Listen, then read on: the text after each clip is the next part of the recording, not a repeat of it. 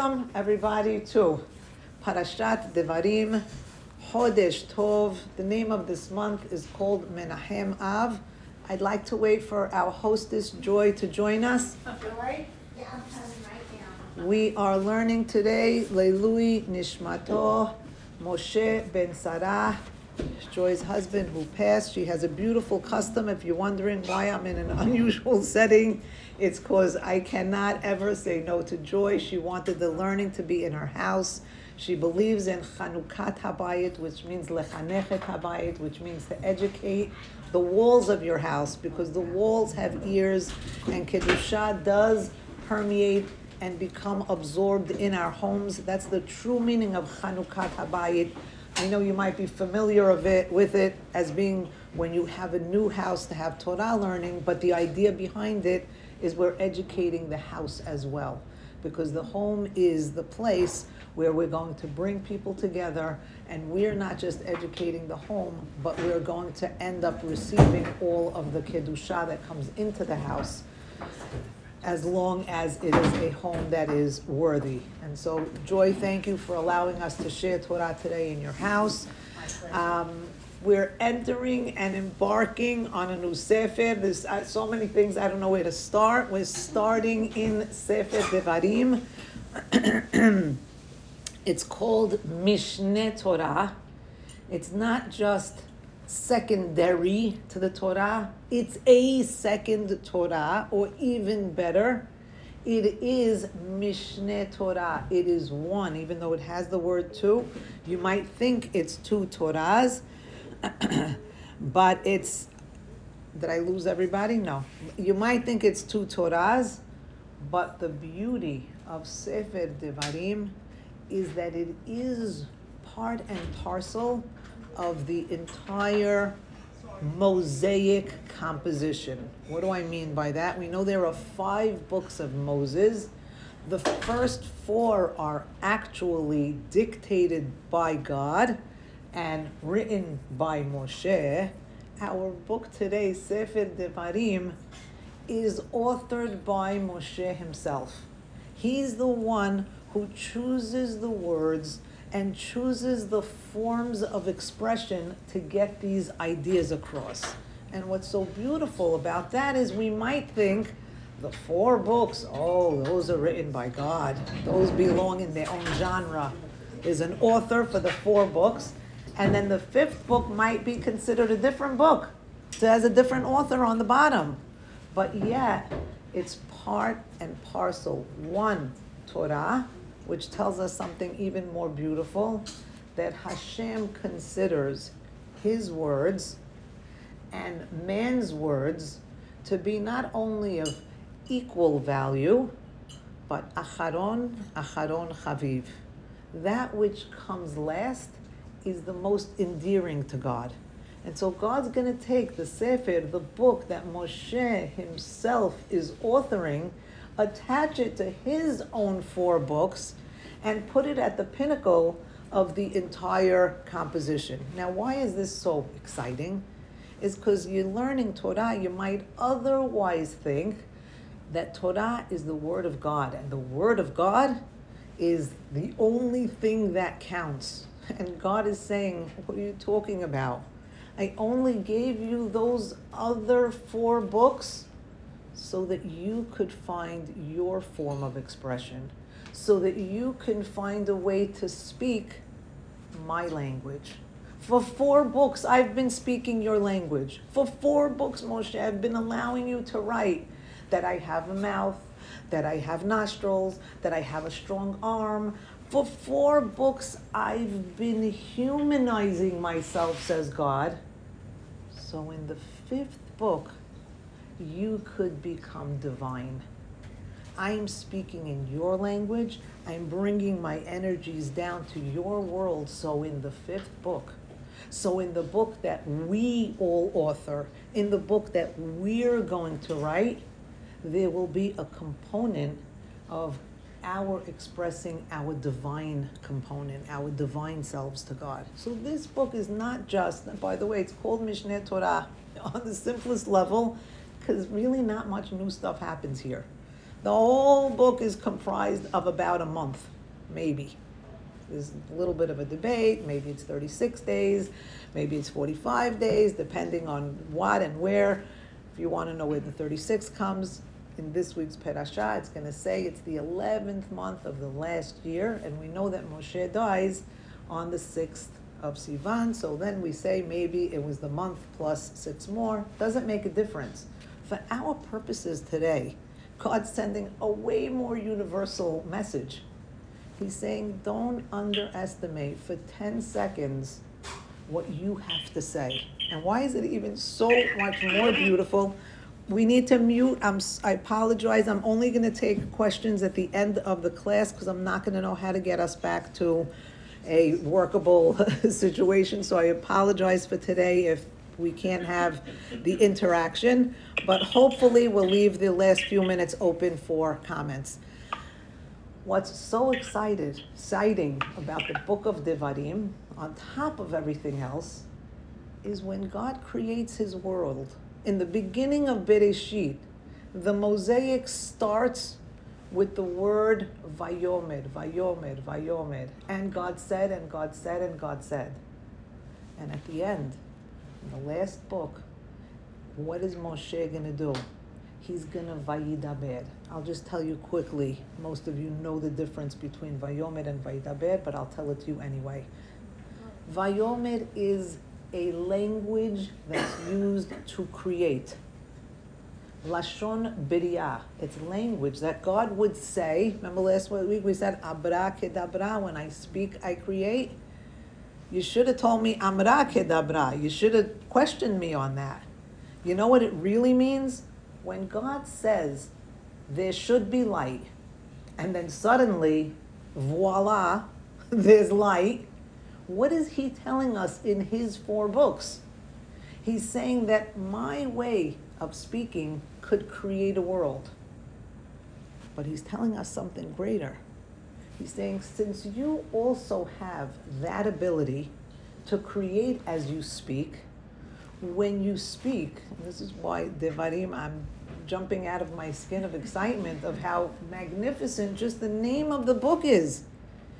Well, you know what God is saying? When I spoke and I created the world, it was a monologue. It was a one way speech. I spoke, I spoke, I spoke, and I spoke. I didn't have dialogue until after the flood. I realized, says God, that I needed to have a form of expression that would be two way, that would be, that there would be a give and take. So, Moshe, you know what, what I'm going to give you? Oh, you know what you earned? Your entire career. This is, by the way, his last breath People call Sefer Devarim Moshe's swan song. It's mm. really, really coming in for a landing at this point. And if Moshe is coming in for a landing at this point and he's giving his swan song, he earned and he merited what every one of us tr- tries to achieve, which is what? To reach a level of devarim, of dibur. What is dibur? What is dialogue? Why is dialogue on a much higher level than monologue? Monologue, you tell me, if I asked you, you'd say monologue, that's where it's at. You say something and there's light. You say something and there's oceans and there's creatures and there's all kinds of things manifesting themselves in the physical world just with Amirah. And you know what God says? That can't sustain itself. We need to have, in order for the world to sustain itself, we need dibur. We need devarim. What's devarim? Moshe is going to teach us that. He's been gleaning the art of dibur his entire career. He starts his career, we all know this. What did he tell God? I can't speak Lo ish devarim. I'm not a man of devarim. And then, of course, hello, he writes a book, and what's it called? He calls it devarim. Do you know why? Do you know why it's so perfect that he calls his Sefer Devarim, or that's what it's called? Because it's here to tell us that the capabilities that we have, that the very weaknesses that we think are deficiencies in our lives, really hold the seeds Of the strength. to our greatest strengths, to our greatest abilities, to our greatest potentials, very often come encased as deficiencies. But what's so great about Devarim? Why is that what we're going to end? The grand finale of the Mosaic is not going to be Sefer Amirah, it's going to be Sefer Devarim, not the book of monologues, the book where God created stuff and the world came to be. We're going to end it. The final finale is going to be Devarim, which means what? Dialogue. And what is Moshe saying? Dialogue required. What does monologue require? If I'm going to speak out of a microphone, I'm going to make an announcement announcing, I don't see you, I don't care about, I'm going to say what I have to say, and it's final and it's immutable. That's it. But if I want to have a dialogue with you, what has to happen? There's 42 steps, but to make it simple, I need to get into your heart, your mind, your brain. I need to size you up. I need to understand you. I need to know do you speak English, French, or Mandarin? I need to know where you come from, what's your level of vocabulary, what I need to connect to you on 20,000. My brain, we don't realize that this is happening, but the brain is firing a million things. You're speaking to a child, bing, bing, bing, bing, bing. You're going to choose, you're going to crouch down, you're going to come to their level, you're going to use soft words. You're speaking to an elderly person, you're speaking to a peer, you're speaking to the rabbi, you're speaking to the president. There's so many things that have to happen before I formulate, before the words come out of my mouth.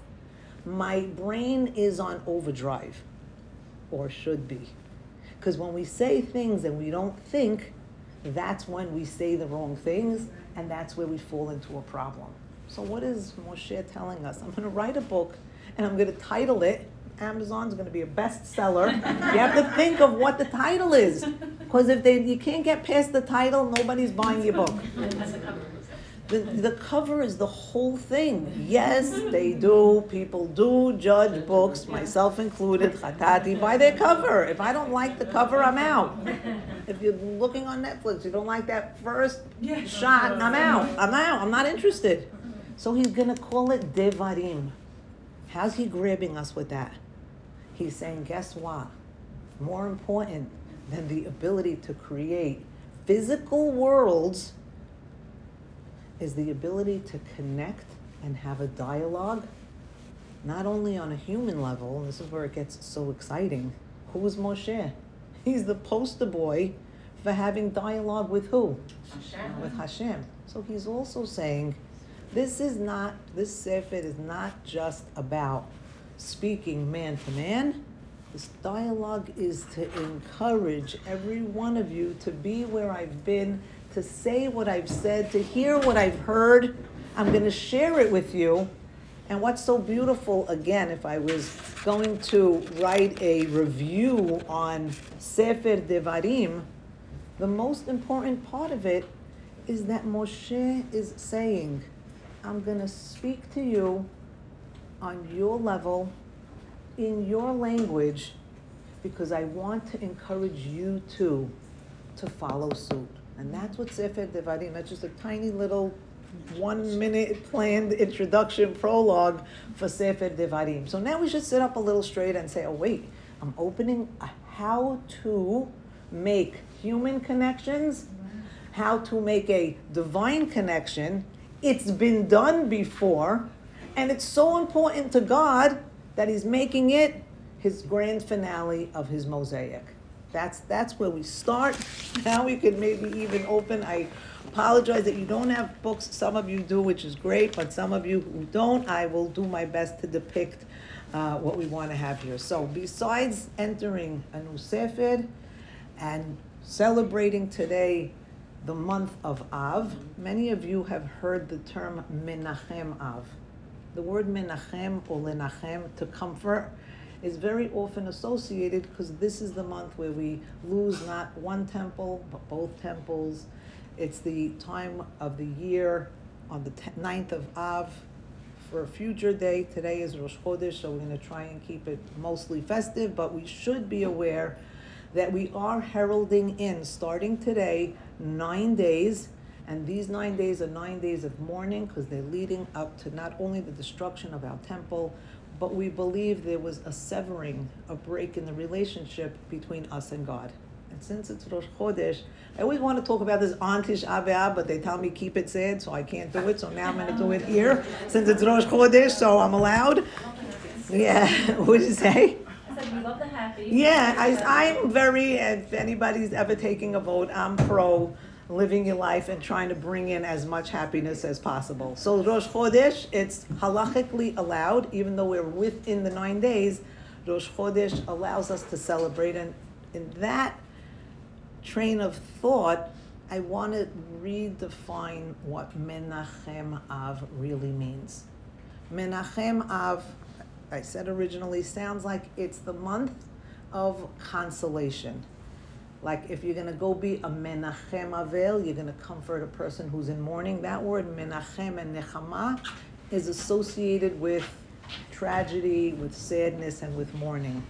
Today, I'd like to define menachem av as you're walking the streets and people tell you chodesh tov or not, and they say chodesh tov or chodesh menachem av tov. You know what menachem av can mean and should mean? and I'm going to insist on it today. Menachem, comforting Av. Our Father in heaven is here to comfort us. These nine days are nine days that God is here to bring us comfort. He's going to take us, and you'll pardon the pun, I named it for our hostess, he's going to take us from pain to joy. He's mm-hmm. going to take us from a place of sorrow, from a place of mourning to a place of jubilation. The month does that for us because after these nine days and the fast on the ninth, the 15th day of Av and Erev Yom Kippur, those two nights, they could they consider the happiest days in the Gemara. Those are the happiest days of the year. Why? The 15th of Av, we'll talk about at another time, but it's a very festive time. It's a time that the tribes reunited and a lot of beracha came back into the world. And of course, the night of Kippur, that's the night that we are most pure. And that's why we celebrate whatever cloud we've had lifted, if we believe, and we do, in the Yom Kippur process. And we believe that God really created a system where we can rid ourselves of our past and get a new barcode and be new people, have new identities. All that other stuff that was bogging us down is doesn't identify with me. You could try looking me up. You won't find me with that code. I have a brand new identity, literally then what's going to happen? It's going to be my happiest day of the year. So, going now into the month of Av, we're going to get this sense of huge and great opportunity. And that's really what I want to talk about today. Today, specifically on the Rosh Chodesh, Auntie Flora Rochelle Rudy is great. She sends, if you don't know Rochelle Rudy, then you're missing out. She sends every Hebrew calendar day that has any kind of importance attached to it so she sent me this. Today is the Yortzeit of Aharon HaKohen. Wow. And today, being the Yortzeit, oh, thank you, Baruch Atah Adonai Eloheinu Melech Haolam Shakol. Amen. I didn't realize I needed it, but I do. I don't want to drop or break any, Yeah, please. or break anything. I'm still here, okay? The, um, excuse my profile, uh, another story. anyway, today being the Yortzeit of Aharon HaKohen, because I told you it's Rosh Chodesh. And Rosh Chodesh, we have an obligation to find simcha, to find happiness. So we should all know this. On the Yortzeit of a loved one, on the Yortzeit oh, of a great, respected person, the world. Vivian, you're muted. Oh, You shoot. Muted yourself. Okay, let me see how I could unmute. I can. Thank you. You hear me now? I think yes. You hear me, right? Shake your heads because I don't see everybody. Yes, thank you. So I had started to say I'll repeat on the Yortzeit of a loved one or on the Yortzeit of a great person. The world is filled with the light that they created when they were alive. The yortzeit, if you ever wonder, my mother, I never understood why she always lights a candle. She lights a candle for this one, for that one. This one's the Alicia's yortzeit. This one's her father's yortzeit. I said, I never really understood what the symbolism was of why we light a candle. I know they say the candle is the soul and all this and all that, but I didn't realize that on another level it's symbolic. It's a reminder, it's a physical manifestation of the light that they brought to the world when they were here. And so on their yortzeit, we're going to light a physical light to symbolize the spiritual light that they gave to our world. And so now I finally have, I know there's always a reason, I don't always understand it. You too, right? Okay, good. So today we want to bask in and be aware of the light of Aharon HaKohen. And what is his light? I think I'm going to save it for our ending and we'll, we'll close with him. So we have two things that take place. Um, we have to go to our perashah because the Yom Beyomo. So I want to tell you two things that take place in our perashah. The first one being that in verse 5, for those of you with Humashim, bravo. For those of you without, you're not going to feel bad I'm going to read you the Pasuk. It's in verse 5, Sefer Devarim, the first chapter. At this point, Moshe is going through all the coordinates of where he is, where they've been, what their travels were, and then he says this, uh, to me it was very unusual. I'll read you the verse. He says, hayard, be'ever hayarden, be'eretz Moav. So on the other side of the Jordan, we haven't yet crossed. By the way, this whole thing, these last four books, we're literally at the cusp. Now our toes are one inch away from the Jordan River. That's where we're standing right now. So on the other side of the Yarden, in the land of Moab, Moshe begins explaining the Torah, and he says, verse 6, Hashem Elohenu diber elenu bechorev. What does he say? Now this is Moshe. I told you this is his book. He's authoring this book. And he's on the other side of the Jordan River and he's literally at the edge, at the cusp. And what is he saying? He's going to now reiterate. It's really more like a cliff notes, but he's going to go through memory, go down memory lane.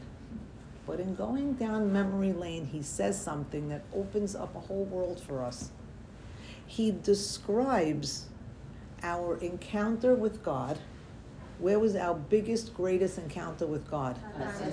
Matan Torah, Har Sinai. I love every one of you. I'm sure you guys knew it over there in Zoom also. But you know what he calls that place and that experience? He calls it Hashem Elohenu Diber Elenu Bechorev. Another name for Har Sinai is Har Chorev. I don't know about you, but if I was going to make a brochure for a vacation, what would you call the mountain that we're going to? Would you call it the mountain of Sinai? Would you call it Har Elohim because it's another name for it? There's a lot of nice names. Some people call it Mount Musa, right? The Arabs yes, call yes, it the yes, mountain of Musa. Musa's Moshe. Come to Mount Musa. It sounds fantastic. Would anybody call it Har Chorev? Would anybody call it? You're still all there, right? Would anybody call it Har Chorev? The I'll just tell you what it means in English. Thank you. I should have said that first. The mountain of the sword, a cherev, a sword. So you have two brochures. You want to go to the mountain of the sword, or do you want to go to the mountain of God, the mountain of Musa? The mountain of Sinai. What is Moshe calling that mountain? Har Chorev. We have to say, why did he choose? Every word, by the way, is weighed and chosen with tremendous thought. This is not just a, you know, one, two, three rough draft. This was every single word is written with the greatest of prophecy. And so, you know what Moshe is telling us?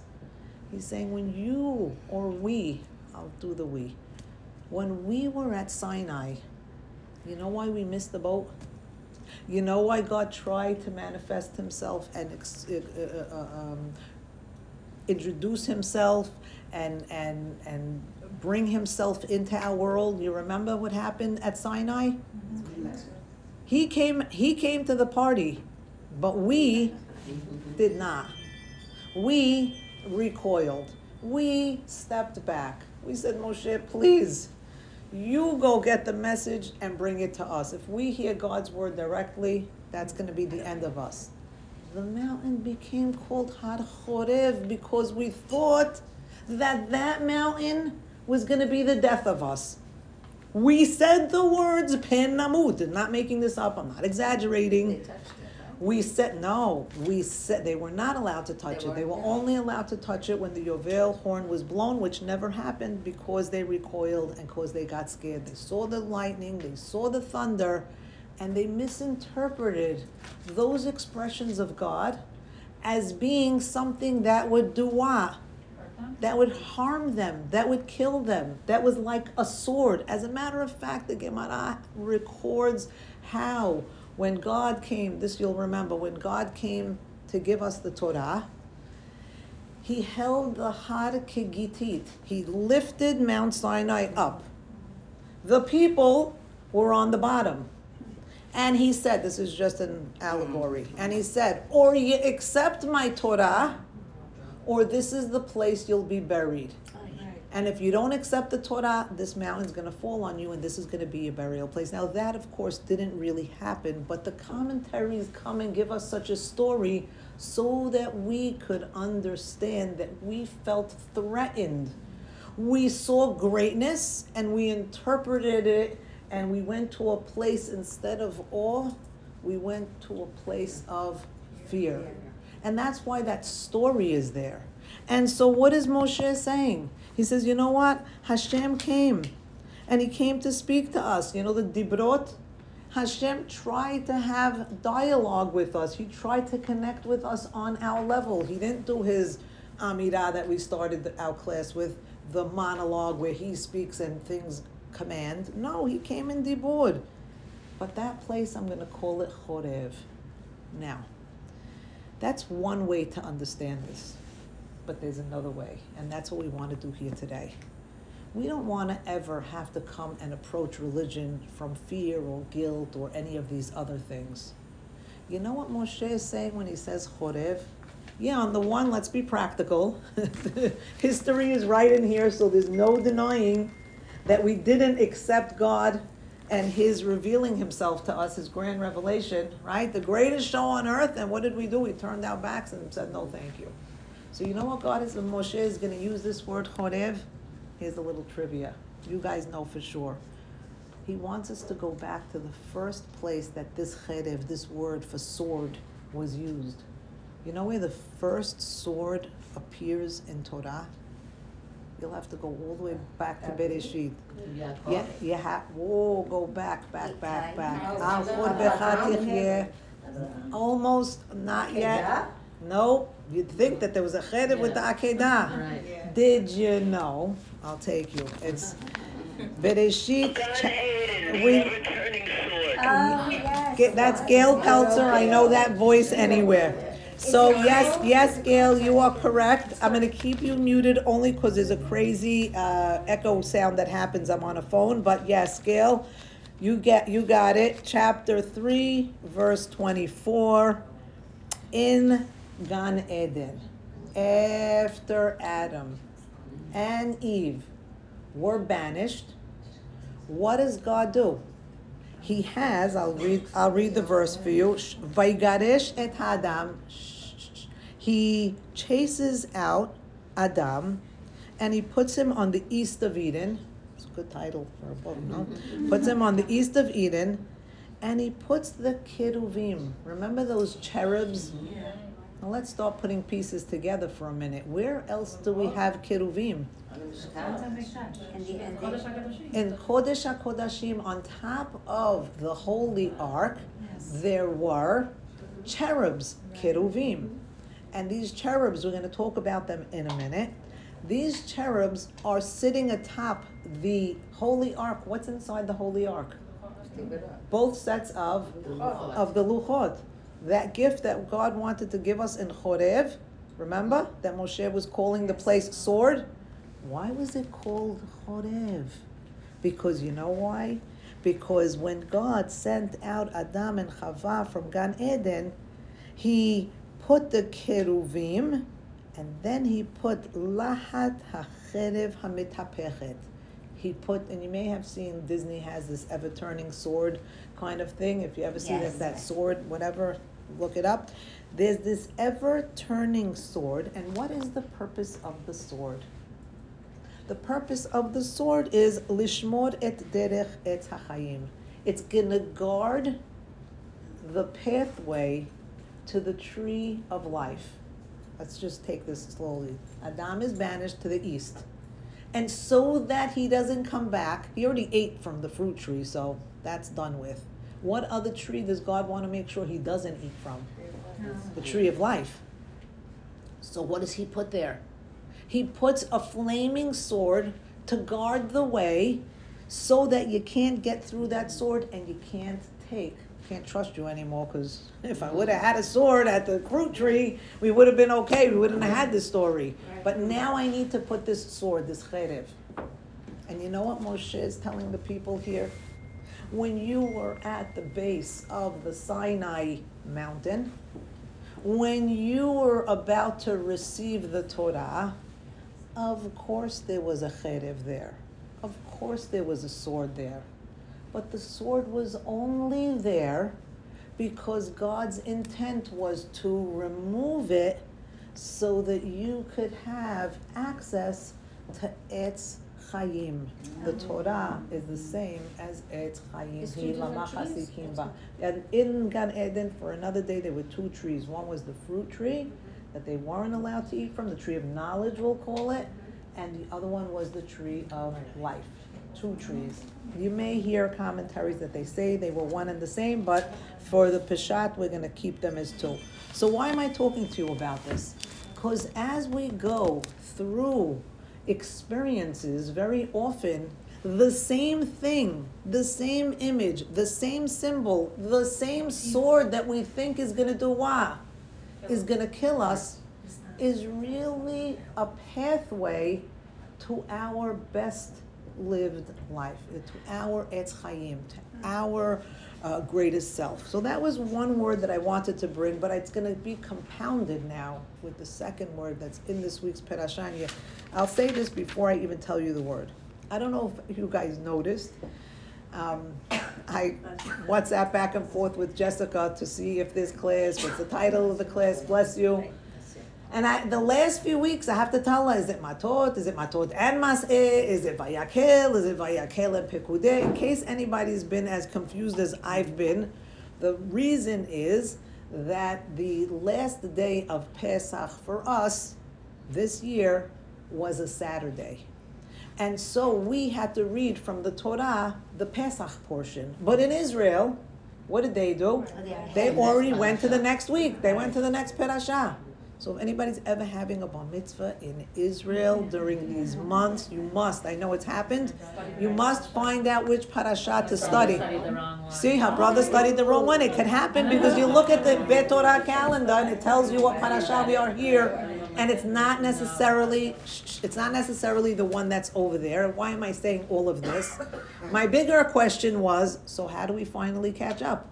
Why don't we bunch together the following week? We only have one week of error, and it's the Omer who's making a bar mitzvah in Israel anyway. Okay, maybe yes, maybe no. And then we're smooth landing after, smooth sailing after that. But no. What the plan is, and genius of the rabbis, and I see it now and I understand it reading the Perashah, is that their plan is always to make sure we're all caught up by Parashat Devarim. Everybody in the entire world is going to read this Shabbat Parashat Devarim. Doesn't matter if we were off kilter this week, every and on top of it, just so you know, and you'll read it on your own. The Haftarah for Parashat Devarim is always Chazon Yeshayahu. It's the vision of Isaiah. We'll talk about that a little bit as well. What did he see and what was the significance of it? So getting into this, now if we're going to read Devarim, and it was designed to be read this week before Tisha B'Av, everybody everywhere is reading this. All of a sudden, out of nowhere, we encounter this word that we would not have thought to find in our, where is it? Let me just go on here. In verse 12 when Moshe, so we were in verse uh, 6 when we read about Chorev, six verses later, when he's talking about and reminiscing about the people, he starts out by saying, You know what? You're so many, you're so plentiful, like the stars in the sky. And he says these words, Lo uchal levadi se'etetchem. I can't possibly carry you on my own. You're, you're way too cumbersome, way too heavy in every sense for me to carry. So Moshe is telling us here in his Sefer, I'm not really, I don't know that I want to read the rest of his book because he's saying that what? When we went to the mountain, we thought it was a sword. And then he himself thought we were such a heavy burden. And so he asked God, I can't handle these people myself. I need to appoint judges. And then he uses this term. So for those of you with Chumashim, it's verse 12. He says this word. Hopefully you'll make the connection. He says, Echa esa levadi. He uses the word Echa. For those of you who are familiar with this, on the 9th of Av, we read a book, and the name of the book, Lamentations, is called Echa.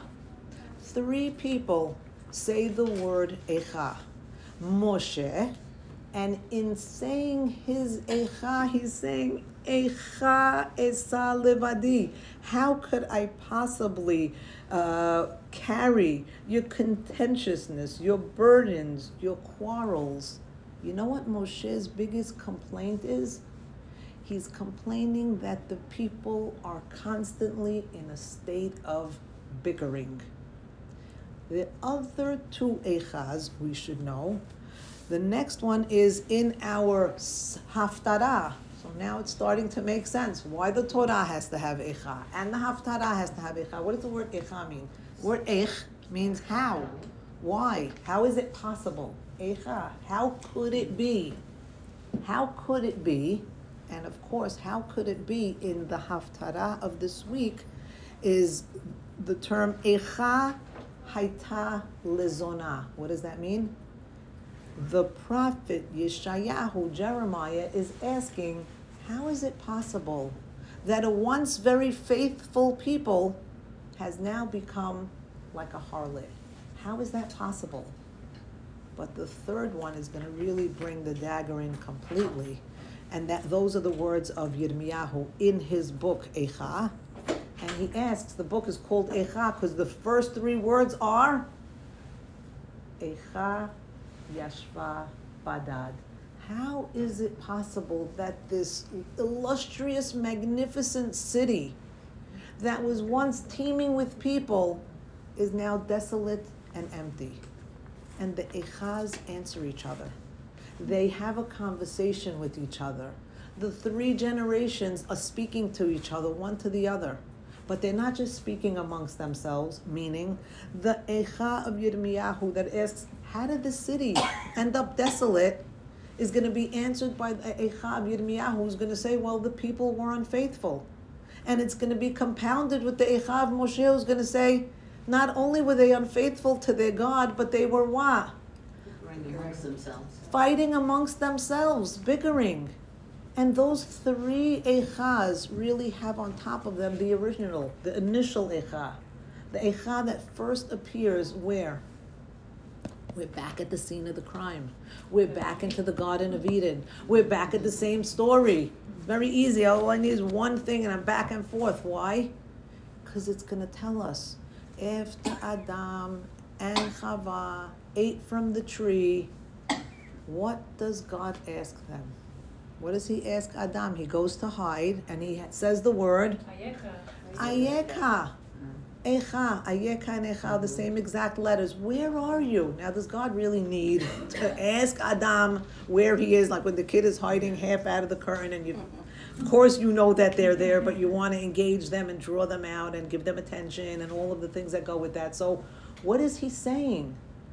God is saying from the very beginning, human nature is to want to cover up we want to hide sometimes from our own selves. Who is Adam hiding from? There's two people on the planet, and him and his wife, the two people, there's nobody to seek.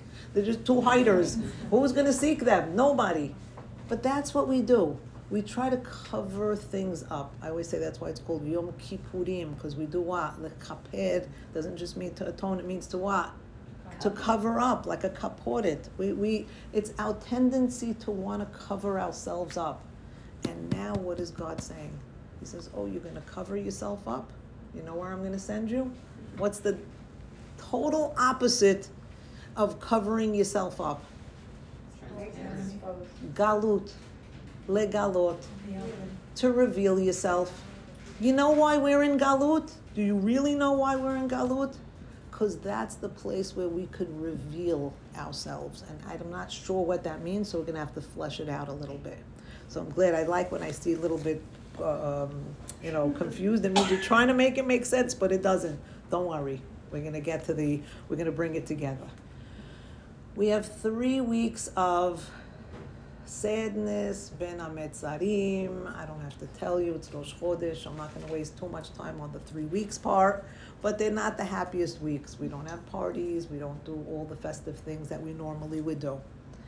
And then they're followed by seven weeks and the seven weeks, the haftarah that's read, all of those seven weeks are haftarot, not that have to do with the Torah, that have to do with comfort and consolation. Sheva de Nechamta. They're the seven of Nechama, the seven weeks of consolation. And it's very beautiful that the, I want to say it's the Kabbalist, but I'm not sure. It could be the Hasidic movement, which is also has that same flavor to them. They do a beautiful thing with the three and the seven. And they say that the three weeks of rebuke, those are three weeks where we feel that God is withdrawing from us. We feel that God is a distant from us, that He is abandoning us that we are alienated from Him. There's a very strong detachment that we feel during the three weeks of mourning.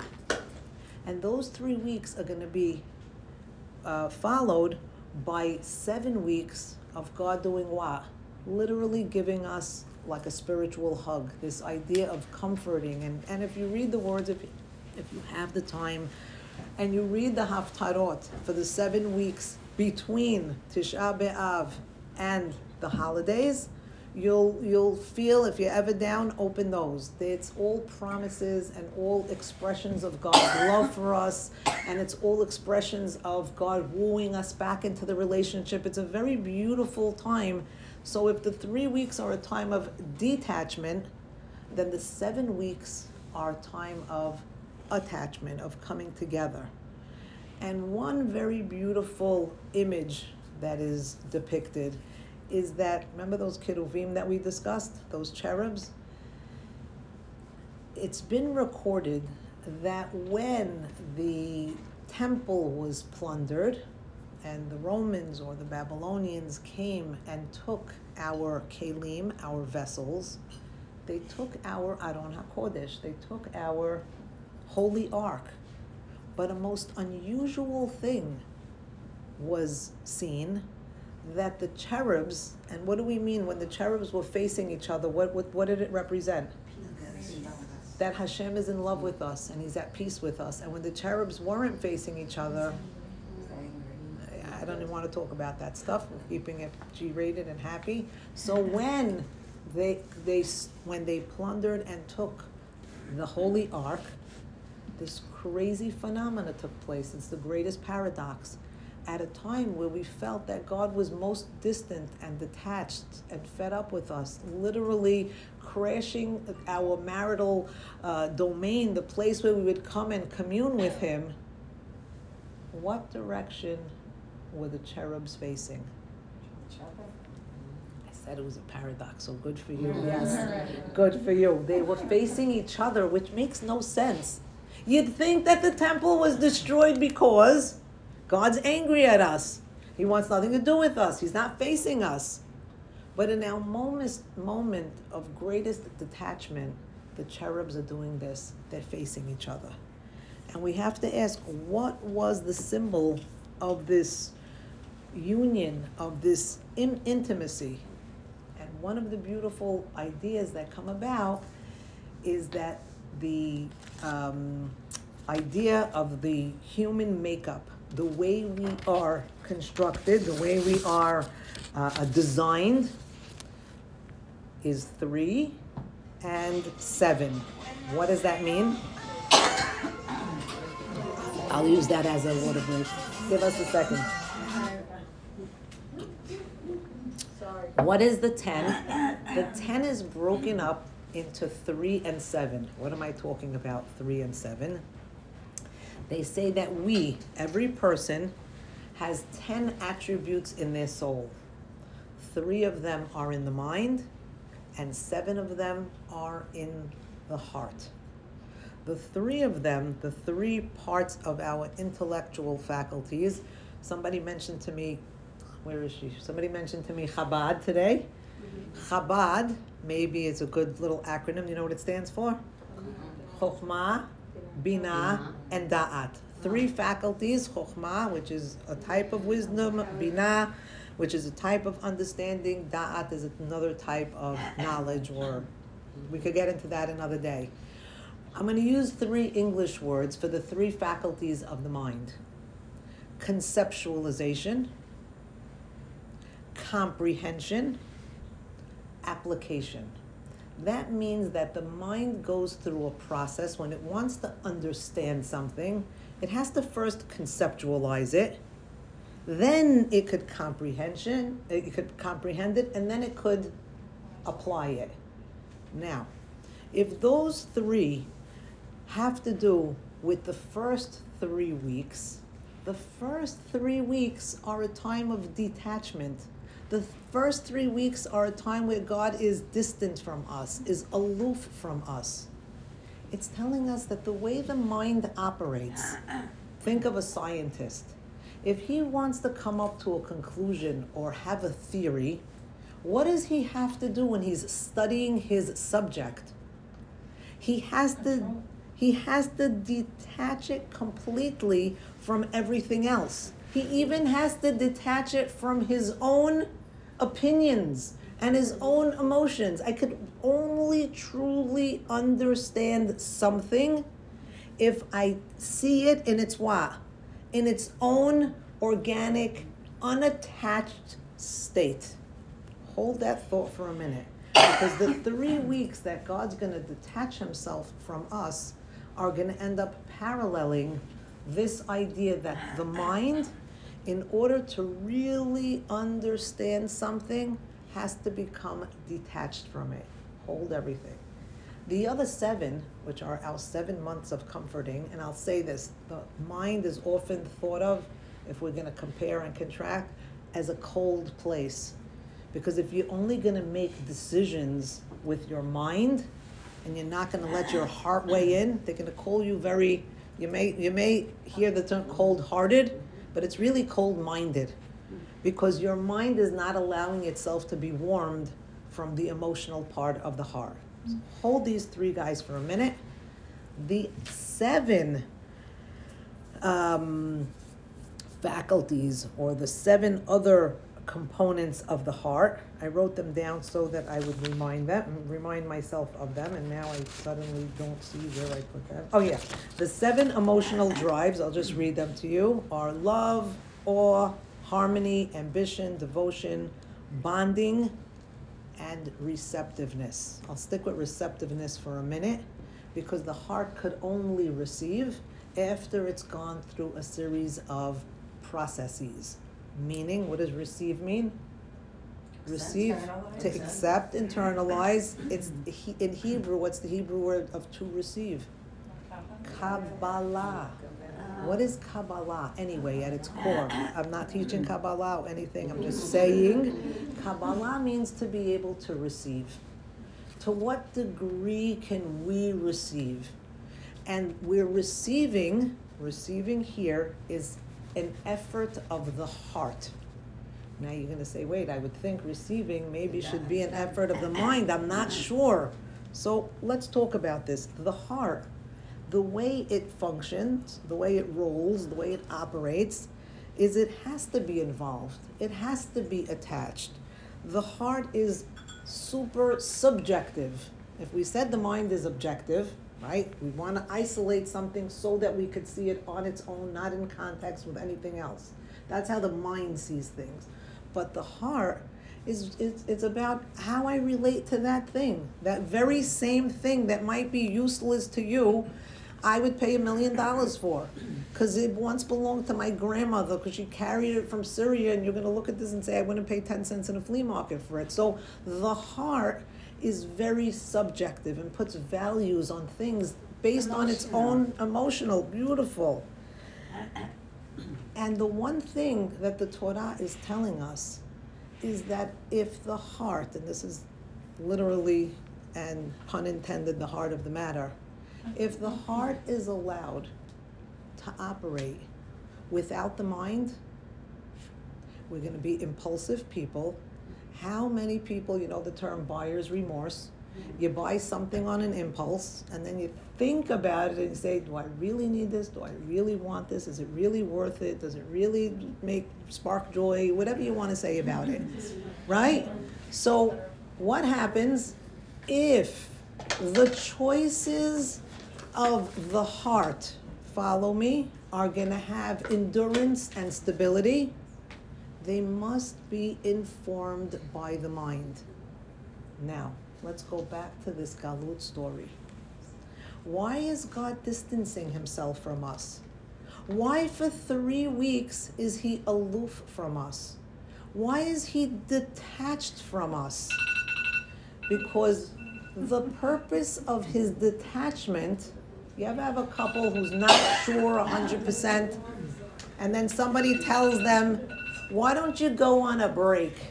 And I always say the same thing. How are you going to know if you love somebody if you're on a break from them? Don't you want to spend more time with them? I never understood it until here today. I actually might change my opinion. Why? Because I think what the Torah is teaching us is that in order to have a relationship, what's all, what are we talking about? Only. This whole thing is having a relationship, man and God, man and man. If we want to have a relationship, let's use it with God because that's what we're doing in these 10 weeks. If we want to have a relationship with God, you know what God is saying? First, we need to be separate. First, you can't come. How many people make decisions just from their passions and their emotions, but those decisions aren't sustainable or long lasting? God is saying, I'm giving you three weeks. And during these three weeks, I want you to come to a state of mind where you could learn about me, where you could understand me, and where you could understand that my separation from you is for your own good. Because when we finally unite, and you'll have seven weeks to build an emotional attachment. That emotional attachment will already have the intellectual component built into it. And so, if we want to see this as a paradox, then we're going to go to one last piece and say that this hester panim, this hiding of God's eyes, is really what? It's really an act of love. Same way that the Keruvim were facing each other when they were on top of the ark. Because God was saying, even while the temple was being smashed, even while the home that He built with us was being completely decimated, you know what He was saying? He was saying, I'm with you you still have an opportunity. The physical part of our relation is what? Of our relationship is gone. But the emotional and the intellectual piece, those two pieces, the mind and the heart, you still have that. You may have lost the physical temple, but your body, your temple, your heart, and your mind is what's going to repair the relationship and ultimately bring the third temple into being. And if we want to really understand what that means, then we'll start today. And we'll say today on the Yortzeit of Aharon HaKohen, why does the month of destruction start with the Yortzeit? And, and what, what am I saying? God chose this day, today, thousands of years ago today, with whatever is existent in the physical world, he chose this day to have the energy of Aharon HaKohen's passing because he knew that we were going to need to bring his light into this world on the first day of Av every year. And what light is that? If he had a bumper sticker on his car, Aharon's car would say right there on the back dashboard or whatever you call that, on the bumper, it would say, Ohev Shalom Verodef Shalom. That's what I want on my tombstone, says Aharon. On the day, it's on her father's tombstone, and on hers too. Why? Ohev Shalom Verodef Shalom means not only a person who loves peace, but who chases peace. And what does it mean to chase peace? It means that we're not going to allow the little bickerings and the quarrelness, quarrelsomeness, I don't know if that's a word, I made it up, maybe. We're not going to allow for that to rule the day. When Moshe says, Echa, Aharon is going to come into the world and say, you know how we're going to undo the Echa? We're going to stop bickering by spreading joy. What does my father always say?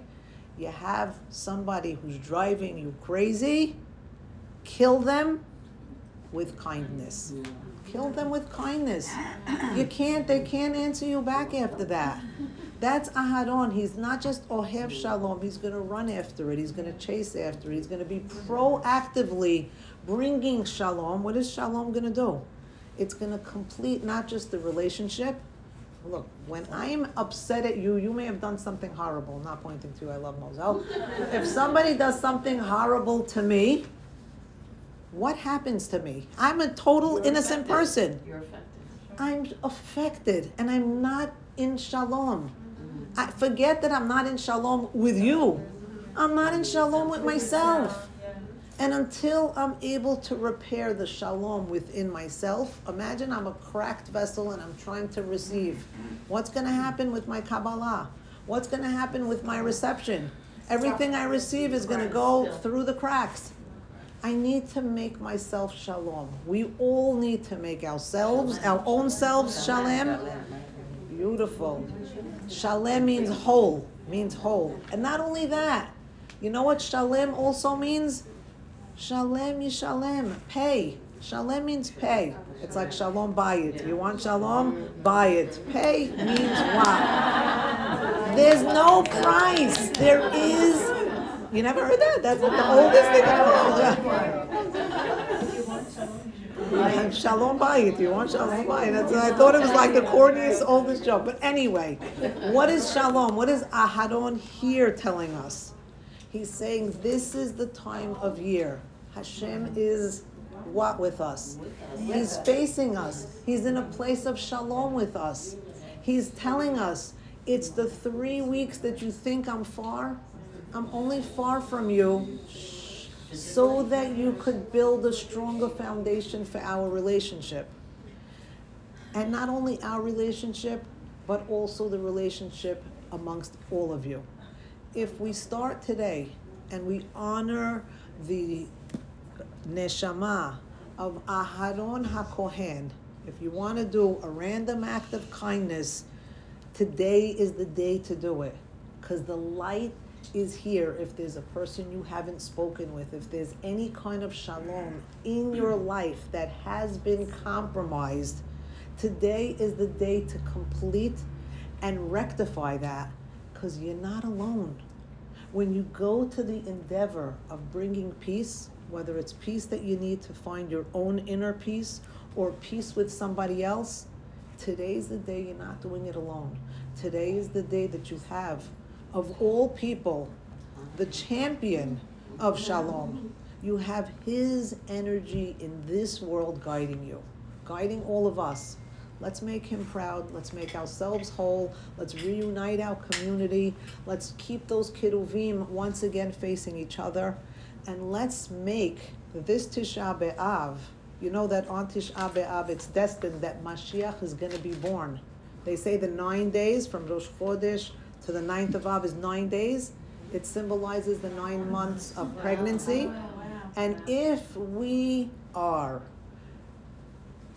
zoche, yeah, I'm trying to come merit, meritus, meriting is a better word. If we merit, then on Tisha B'Av, Hashem will see to it that Mashiach will be born, or at least conceived. I'm not sure which one because I'm not so good in the Hebrew, but either way, we have the ability to bring the peace into our world.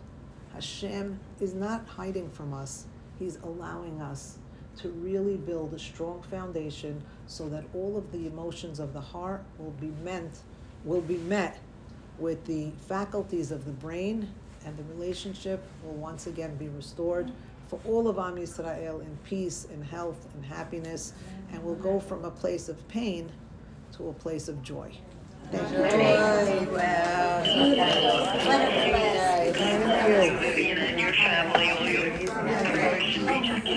All your